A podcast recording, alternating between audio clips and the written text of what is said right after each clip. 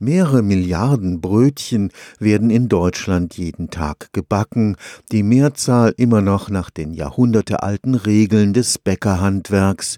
Ein Problem dabei ist die Hygiene im sogenannten Gärschrank, wo die Teiglinge bei Temperaturen um die 30 Grad aufgehen. Auf den Gärtüchern dort hinterlässt der klebrige Brötchenteig Reste, die schimmeln können, wenn sie nicht entfernt werden. Ein Nachwuchsforscher am Karlsruher Institut für Technologie Technologie hat sich jetzt wissenschaftlich mit dem Problem der Klebrigkeit des Teigs auseinandergesetzt. Richard Sebastian Möller hat seine Doktorarbeit am Institut für mechanische Verfahrenstechnik einer ganz grundsätzlichen Frage gewidmet.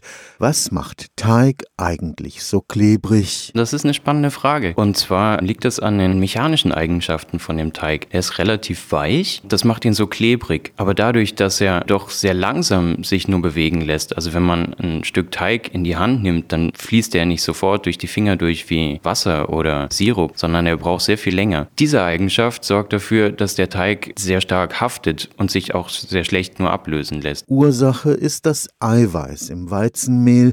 Problematisch ist das Klebenbleiben vor allem bei den Gärtüchern im Gärschrank. Die Brötchenteiglinge werden für ein zweites Mal gehen auf eine Oberfläche gelegt. Im Gärschrank, da ist es schön warm und schön feucht, so wie man es halt vom Hefeteig gehen lassen kennt. Und anschließend muss in der Bäckerei so ein ganz großes Tuch voll mit den Teiglingen muss auf dem Backblech abgekippt abgekippt werden. Und das soll schnell gehen und es muss vollständig gehen. Da hat sich in der Erfahrung aus dem Bäckerhandwerk hat sich herausgestellt, dass Tücher, die sogenannten Gärtücher, sehr gut geeignet sind dafür. Dennoch immer bleiben Teigreste kleben, die können schimmeln und müssen deshalb entfernt werden. Richard Sebastian Möller hat die Gärtücher unter ein Laserrastermikroskop gelegt. Jetzt weiß er, was das ideale Gärtuch ausmacht. Möglichst viele feine Haare, die da draufstehen dann kann der Teig sich im Prinzip auf diesen einzelnen Fasern absetzen. Und wenn man am Teig wiederum zieht, dann muss der Teig sich nicht von der vollständigen Oberfläche aufs Mal ablösen, sondern er hat diese Wegstrecke von der einzelnen Haarlänge, um sich abzulösen. Dann braucht es auch weniger Kraft, den Teig abzulösen und entsprechend geht es auch leichter. Zur Reinigung der Gärtücher empfiehlt der Experte Bürsten anstatt Waschen.